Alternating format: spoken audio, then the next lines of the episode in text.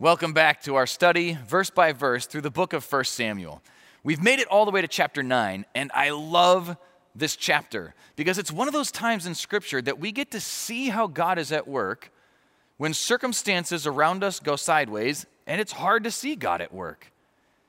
Now, I know for you and I, in the midst of the world that we are living in right now, today, the stuff that happened to you this week, the stuff that might be coming, the stuff that we're uncertain about, that is the kind of moment that we find in 1 Samuel 9. That's why I love this key verse that comes through in this chapter. Verse 15 and 16.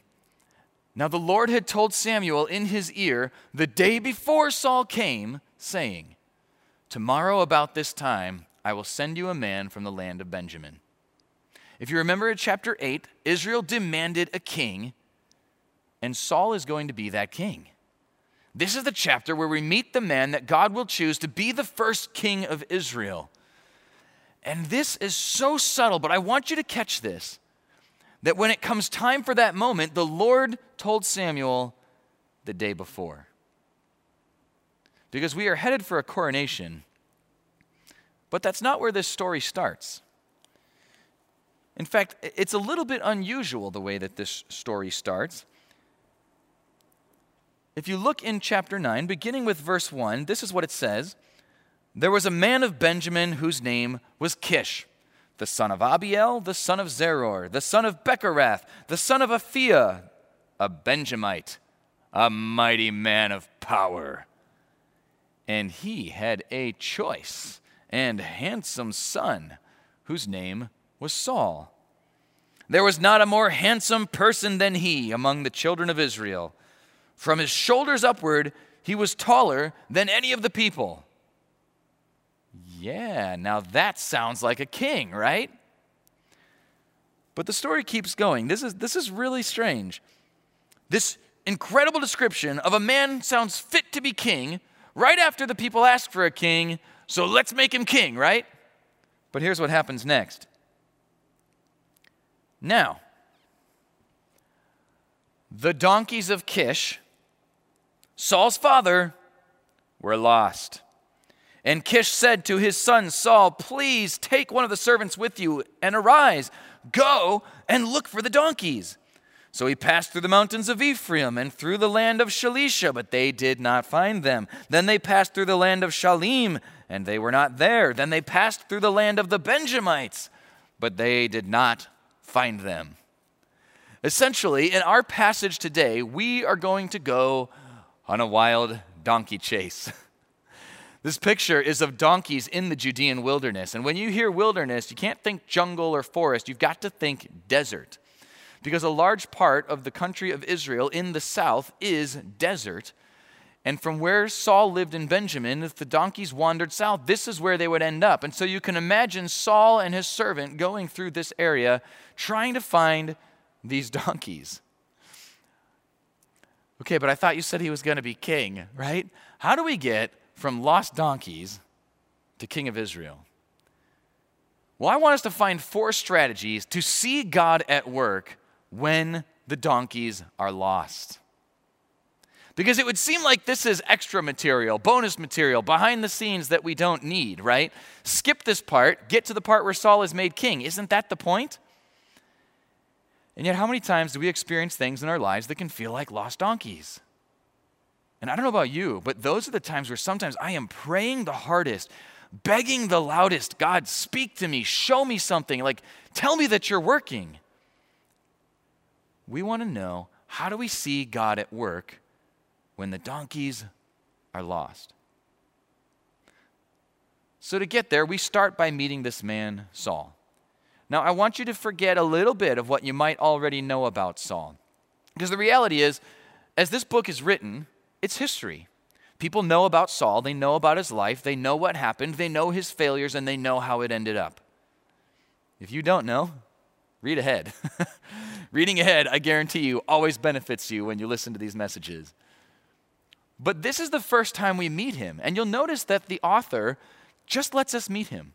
Just lets us see who he was in that moment without bringing any of that later stuff in. And I love the way it describes him a choice and handsome son. That is um, exactly what people tell my dad about me a choice and handsome son whose name was Saul. This is a guy who looks like a king. But as we saw, the story goes sideways because the donkeys get lost. And our first strategy is to realize that donkeys get lost. Hey, thanks, Captain Obvious. But here's the problem for you and I, we spend so much time, so much energy, and it can be good in our lives trying to make sure the donkeys don't get lost, trying to make sure that things go the way we need them to go, that things go according to plan, that things work out for us, for our families, for our businesses. But the reality is, sometimes circumstances collide, things hit you that you do not control, and it's like the donkeys are lost. You notice this? They don't lose the donkeys. They have no active part in this. It's just that the donkeys were lost. And look at this phrase they did not find them. They did not find them. Searching and searching, they did not find them. To see God at work when the donkeys are lost, especially if we keep trying to get those things back, keep trying to bring life back under control, and we can't. Keep trying to find our sanity, but we can't find it. Keep trying to find our security, but we can't find it. Sometimes it helps just to realize that these kinds of things happen. In fact, one of the things that I thought I would share is a, a quote by a scholar and a pastor named David Guzik, um, a guy that I really like to listen to. And th- this was just helpful for me because I think sometimes when we hit these sort of circumstances, when things change for us and we're not sure what to do about it or how to process it, there's a piece of us that wants to believe that God is doing something. And I believe that He is. But it's not always as big as making you king of a nation, right? This is what Guzik says. There's two mistakes that people make regarding God's guidance through circumstances. One mistake is to think that every event of life is heavy with meaning from God. This is wrong because though nothing happens by accident, not everything happens for a great purpose. The second mistake is to ignore the moving of God in our lives through circumstances. See, God wanted to use this situation to guide Saul, and God will often use circumstances in our lives the same way. We need to trust in God's goodness, and as Romans 8:28 says, in his ability to make all things work together for the good of those who love him and are called according to his purpose. That's helpful for me because I tend to try to read into things. And so sometimes I can look at circumstances that I'm in and try to predict what God must be doing. And it's going to be great and it's going to be huge. When sometimes you've just got to realize hey, life happens and God won't waste it. He'll use that, He'll teach us, He'll shape us. Even allowing Israel to have a king was to teach them something. And so then it helps us to maybe back up and ask, well, what are my donkeys? Because I don't have any. and maybe you don't either, I bet. I don't even know the last time I've seen one. But here's how the metaphor connects because for them, for Kish, Saul's father, for Saul's family, donkeys are not only your investment, they are your labor force. Right? And so there's a lot that is tied up into donkeys it's wealth, it's production. Losing the donkeys would be very comparable to us for a stock market crash because you've lost the investments and a staff layoff because the labor is gone. All of a sudden, a wild donkey chase is less of a comedic interlude and starts to hit a little too close to home. See, this is the reality that their family is facing. This is why, for God, this is not random information that they don't need in the middle of the story. This is critical to what He is doing. When the investment is gone, the labor force is gone, when the circumstances have gone sideways, is God still working? How is God working? Can we see it? Just in the last week, I've heard stories or talked to a number of guys right here at Horizon. One entrepreneur whose business was doing well, and he's not sure that it is going to survive this season. Another who's a CFO at a large company where the business is still there but greatly diminished. Another who has two locations, one of them has to be closed, closing both of them right now, hoping to open one of them again, and then how do you decide who gets their job back? Another friend I spoke to this week who's been labeled as non essential business. So he had to close his office and lay off his staff and try to get through and hopefully rebuild. Lost donkeys. Some of you are in that position right now, and that is weighing on you even as you listen to this. Some of you have been laid off. Some of you, the jobs that you work at are non essential. They've been closed, just like that. And you don't know what comes next. And you may feel like Saul, wandering all over the place, trying to find them, and you can't find them. I want to encourage you God is at work. When we realize that these things are going to happen, this is the world that we live in. I would not wish it on you. I would not wish it on me or my family. I would not want these things to happen. But part of it is because we live in a broken world. Things happen. But God is going to use this. He is going to teach us, He is going to shape us. And it may be that He is doing something great, as He was for Saul. And what I find so interesting in this moment for Saul is that not only do we just realize that donkeys can be lost, and the second strategy that we have to see God at work when the donkeys are lost is to seek godly direction. Look at verse 5. It says, When they had come to the land of Zuph, which we think is where Ramah was. Ramath Zuphim would have been Samuel's home in the land of Zuph. When they'd come to the land of Zuph, Saul said to his servant who was with him, Come, let us return, lest my father cease caring about the donkeys and become worried about us. So essentially, Saul is ready to give up. They've searched everywhere. They've been south and west and north and through the wilderness and through these other towns, through these other areas, can't find the donkeys. Saul says, At this point, we're probably not going to find them. Now my dad's going to worry about me. I am a choice son after all. Let's give up. Let's go home. But his servant said to him, Look now, there is in this city a man of God, and he is an honorable man all that he says surely comes to pass. So let us go there. Perhaps he can show us the way that we should go. I love that Saul's servant has the humility to ask for directions. Hey, it's harder to do than it sounds. But this is a critical moment because Saul is ready to give up. Saul is ready to go home. But his servant says, There's a godly man here.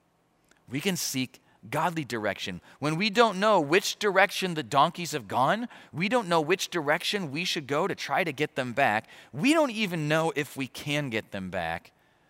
What if we could tap in to wisdom from God to find the right direction? That a godly man might be able to show them the way to go. That is who Samuel is. You see, again, we keep seeing this from chapter to chapter. Samuel is more than just some religious leader. He's more than just the guy who does the ritual and follows the laws and tells everyone else they should too. Samuel is a guy who knows God. Samuel seeks God for advice. Samuel brings his displeasure to him, as we saw in chapter 8. Samuel trusts him even when he doesn't understand the plan or thinks the plan isn't good. Samuel is a man who knows how to worship and teach others how to worship. So they come to this man of God. You could be that person. You may be in Saul's shoes and you need to find that person. A man or a woman of God, someone who helps draw you to him in those circumstances. Or it may be that you are like Samuel, someone who hears and obeys, someone who worships and trusts. And that in a season like this, there will be people who come to you seeking godly direction. The next few verses, then, are very interesting because it describes what happens when they come into this city. So Saul essentially is going to agree with his servant. Then Saul said to his servant, But look, if we go, what shall we bring the man? For the bread in our vessels is all gone, and there is no present to bring the man of God. What do we have? And the servant answered Saul again and said, Look, I have here at hand one fourth of a shekel, which for us would weigh about as much as a penny and maybe be worth a few dollars. He says, I have here at hand one fourth of a shekel of silver. I will give that to the man of God to tell us our way. Now, interestingly, this is not exactly a payment, like, unless you give me money, I'm not telling you what God says. Instead, it is more like an offering, a gift, a way of saying thank you that you are willing to help us, sight unseen, strangers from another land, to answer our questions, to help us seek God. And the servant answered, I have a shekel. It comments here that formerly in Israel, when a man went to inquire of God, he spoke thus Come, let us go to the seer. For he who is now called a prophet was formerly called a seer. Then Saul said to his servant, Well said, come, let us go. So they went to the city where the man of God was. This would be Ramah in Zuph, where Samuel lived. Now listen to this. As they went up the hill to the city, this is verse 11, they met some young women going out to draw water and said to them, Is the seer here? And the women answered them and said, Yes, there he is, just ahead of you. Hurry now, for today he came to this city because there is a sacrifice of the people today on the high places. It's funny that in the Jewish tradition, there's a legend that actually the reason the women were willing to talk to this strange man because was because he was choice and handsome. the legend of Saul's good looks continues even to this day. And so they tell him, "Hurry now because Samuel's here." He's come to this specific city. You remember how we saw that he would go from city to city to city to city faithfully and back to his home city of Ramah. And so they're telling him, of all days, this day, Samuel has come to this city because he has a sacrifice to do. And that is why they are here to seek godly direction from this godly man. Now, watch what the women tell them next. As soon as you come into the city, you will surely find him. Not like the donkeys. The donkeys were lost, but they did not find them. They kept looking, but they did not find them. Is it possible that the donkeys aren't what we need to find? They tell Saul and his servant, As soon as you come into the city, you will surely find him before he goes up to the high place to eat. For the people will not eat until he comes, because he must bless the sacrifice. Afterward, those who are invited will eat. Now, therefore, go up, for about this time you will find him.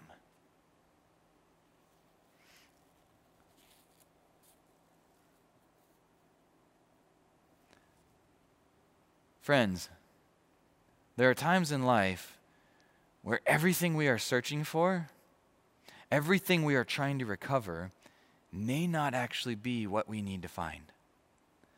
Sometimes it is in the midst of seeking godly direction from somebody else further in the faith, somebody who's been through a season like we're going through, somebody who can offer wisdom from God into that moment. Because in that moment, God says, You will surely find. Again and again in Scripture, God says, If you seek me, you will find me. If you seek lost donkeys, you might find them, you might not. We'll actually see in the next chapter that they kind of wander back on their own. It happens sometimes. But he guarantees us if you seek godly direction, he will not withhold that from you. He will not leave you alone in this moment, no matter what the last couple of weeks have done to your life. He will not leave you there by yourself. He is a good king, a giving king. And if you seek him, you seek godly direction, you will surely find. You will find him. There is so much comfort in that. And there is foreshadowing here as well. Now, I told you to forget some of what you know about Saul. But if you don't know this, you'll learn in a couple weeks that one of his biggest blunders was not waiting for Samuel before doing the sacrifice. Isn't it interesting then that on the day he becomes king, possibly the first time he meets Samuel, the thing that the women tell him is the people won't eat until he comes because he must bless the sacrifice. Just a little bit of foreshadowing for you. And so I wonder for you do you have places to seek spiritual advice? Do you have people that you trust? Do you have people that you know they won't just give you their ideas, but they'll pray for you? They'll seek God's word. They'll dig in with you, pray through hard things, persevere through hard times to try to help you understand what God's guidance is for you in that situation. People like that. Actually, there's people like that all around Horizon. I've been here full time for a few years, and I've found several of them myself that I know when something happens, I can call this person. I can call this person. A dear friend of mine, still back in Illinois, that when something happens, I know I can call Ray. In fact, Ray lets me call even when something doesn't happen. Isn't that nice? We want to be that for each other. We want to help each other seek godly direction. Because one of the things that becomes complicated in all of this is that we need to trust God when He sends you the long way around. You see, Saul went on a very wandering, wild donkey chase. In fact, I think I will. I think I'll show you this map. I got this map while I was in Israel a few weeks ago. Sometime I will tell you all about that trip, but I won't do it right now. But this is a map of Israel. Now, the entire thing is approximately the size of New Jersey. Saul's hometown of Gibeah, where he would have started from, somewhere right around here. Samuel's town, where he ends up in the land of Zuph, right about here it's just not that far. And yet, the journey Samuel takes to find the donkeys is something more like this. Well, now, wait a minute. Literally, look at this. They are approximately two miles away from each other. This is if we were standing in Ramah looking at Gibeah. So we're looking across Benjamin the area, the land of Benjamin, to the place called Gibeah. Like, you can see it from here. It's in the distance, but why not have Saul walk a direct line? Why have him wander all the way around like that? And can we trust God when He takes us the long way around? You know, sometimes I think that when we see these moments, we wonder, why doesn't God just tell us specifically? Why not just give Saul a vision? Why not just give him a dream? Saul, when you wake up, walk to Samuel's house. Well, here's the reality, friends. A lot of times in Scripture, when people get something that direct, it's not always a good thing. Gideon gets the fleece, but that's because he was doubting God. The writing on the wall, that was to a king who was going to lose his kingdom that night. Sometimes we don't actually want it to be that obvious.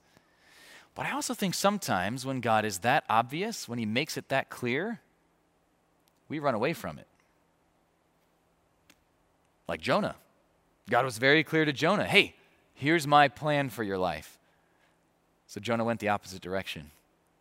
Sometimes I think it may actually be God's grace that He leads us the long way around, that He leads us through lost donkeys that we end up searching and trying to see what he's doing because if we knew exactly what was coming, we might not go for it. We actually see over the next chapter or two that Saul kind of resists this whole king thing. So, what if God had told him, just go to Ramah, Samuel's going to make you king? He might not have done it. He may not have needed donkeys as much as he needed lost donkeys. You and I may not need things to go the way we hope as much as we need them to go the way that God plans because of what He's going to teach us and what He's going to do. Can we trust God when He leads us the long way around?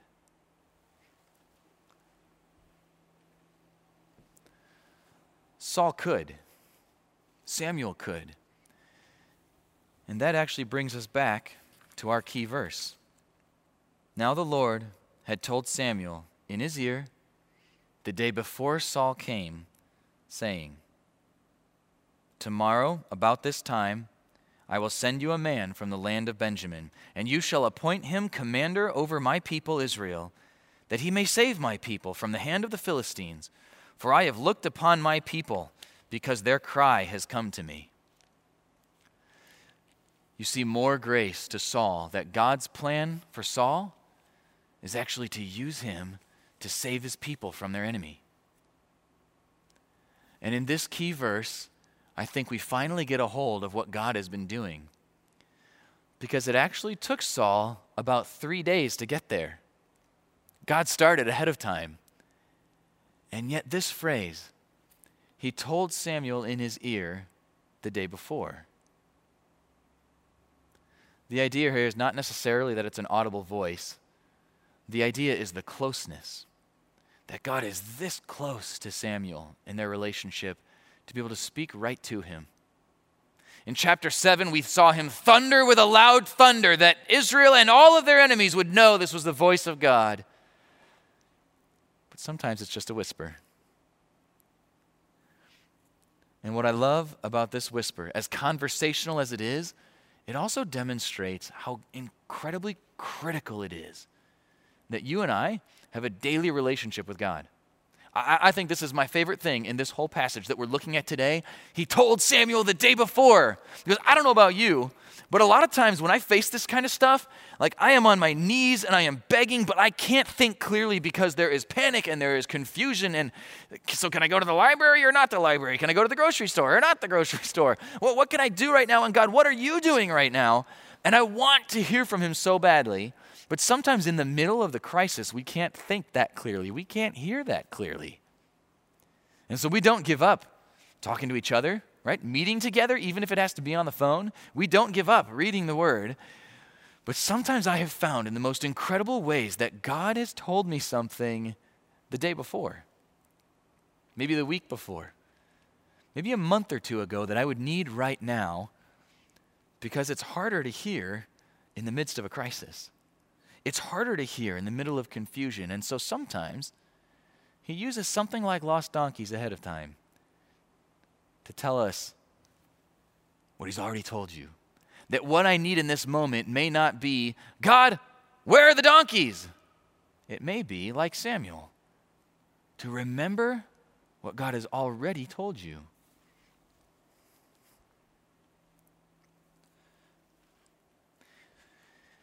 So I want to encourage you in this season. Don't lose track of what God has already told you. you know, it may be that a week ago, a month ago, there was some passage that you were praying through and you need it now more than ever. It may be that you're in a position like Samuel where there's something that God has spoken to you and there's someone else out there who has lost the donkeys and they need to hear what you know, what God told you the day before. Somebody who had to close down their business this past week, but two weeks ago, God gave you a message about not being afraid, and you could share it with them. Friends, as followers of Christ, that is one of the most important things that I think we can do right now. Because I know I'm, I'm sitting here on this couch and I have my Bible and we're doing 1 Samuel and I get to share with you through this video. But it's not just me. It may be that you share this video with someone else, but it may be that you are Samuel. That you have an opportunity to serve someone else in this moment, to speak truth to them from God's word that He's given you.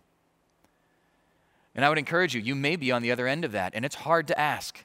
Hey, be less like Saul, giving up and going home. Be more like his servant, saying, I know there are people in this city, in my town, at Horizon, who could give me godly advice right now, and I'm going to seek it.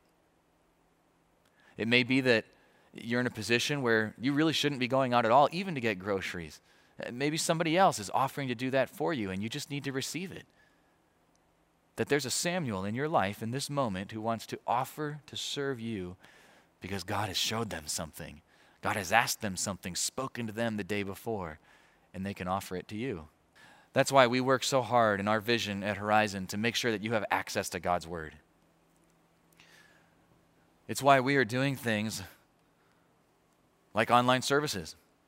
In fact, in our e news devotionals, did you know you can sign up for e news on the website? Apparently, I was not getting e news. And so I signed up this week. you can sign up for e news too. And I know that all of us feel like I don't need another email. But actually, just in the two weeks that I've been getting it now, there is so much good stuff in there. And we're actually producing extra devotionals during the week right now, since we can't get together here, to make sure that we are staying in God's Word so that he can speak to us the way he spoke to Samuel. So that a week from now, you might look at what you heard today and say, He did. He told me ahead of time. God already told me what I needed to know. So jump into those Bible apps. Keep using those to study. Get your hard copy and just go sit alone with God somewhere. And honestly, encourage each other. Some of you are watching this right now and you know I've said a few things that actually came from you because you were willing to encourage me. Can I ask all of us, be Christ to one another, be the body of Christ in this moment, share that encouragement, share what God is speaking to you from this book? I'll, give you one more that just has been really meaningful to me. And I'll tell you more about this sometime, but I've been living in Psalm 34 for the last few months. And at first, it was just kind of fun. And then it's almost like every couple of weeks, God is showing me something in Psalm 34 like that I had never seen before including how it connects to 1 Samuel later in this book. But the piece I want to give you right now is that over the last few years, I had a friend that I kind of lost contact with, and I wasn't sure why. I was still reaching out to him, calling him, Facebook, anything I could, and he just quit responding. And honestly, I didn't know if something had happened. I didn't know, like, did I do something? Did I upset him? Um, and I've been praying about it for years, but man, for five years, it felt like that donkey was lost and I was not going to find it. And a couple of months ago, his dad died of cancer. And so I decided I couldn't make it about me. It couldn't be about me. But I was going to drive back to Illinois for that funeral. And sitting through the entire funeral, his whole family was on the front row, but not him. I didn't even know if he was there. But afterwards, I found him and we got to talk and had such an incredible reunion. And I thought, even if this is the last time we talk, it turned out there was nothing between us. There's just some stuff he'd been dealing with and he didn't know how, and he was so thankful for the grace of his friends who still showed up that day. And just this week, I thought, I'm going to reach out to him again. Because I know that if he feels like me, it, it hurts. We struggle in isolation. But Psalm 34 has taught me something about how I learn to love, how I learn to trust God, how I learn to worship, even in isolation because it was written from a cave. And I reached out to my friend and I just said, I think I've learned something from Psalm 34 that might be an encouragement to you too. And I can't even describe for you the joy in my heart when he wrote back to me how, as he sat in isolation, he had been learning truth from God about how to pray, how to trust God when no one else was around. Would you share those words with each other? Would you trust God in what He has spoken to you before? What He's already told you? That even if those donkeys never come back, you know that He is trustworthy, He is at work, He is steadfast, and He loves you. Let's pray. God and Father of our Lord Jesus Christ. I thank you that we can trust that even when we lose things that are important to us, even when we're hurting because of the things that we've lost, Lord, even when you take us the long way around, that we know you do not waste any of this. You are teaching us, you will teach us, and we can trust you. God, I just ask, I beg you, in the name of Jesus and by the power of your Holy Spirit, right now, as people are listening right now, as they share this with friends, as they talk to one another, God, Would you work? Would you teach us to draw closer to you, closer to each other, to worship together, and to see you at work in these days and on this day right now? And God, we will be careful to give you all the glory for it. In Jesus' name, amen.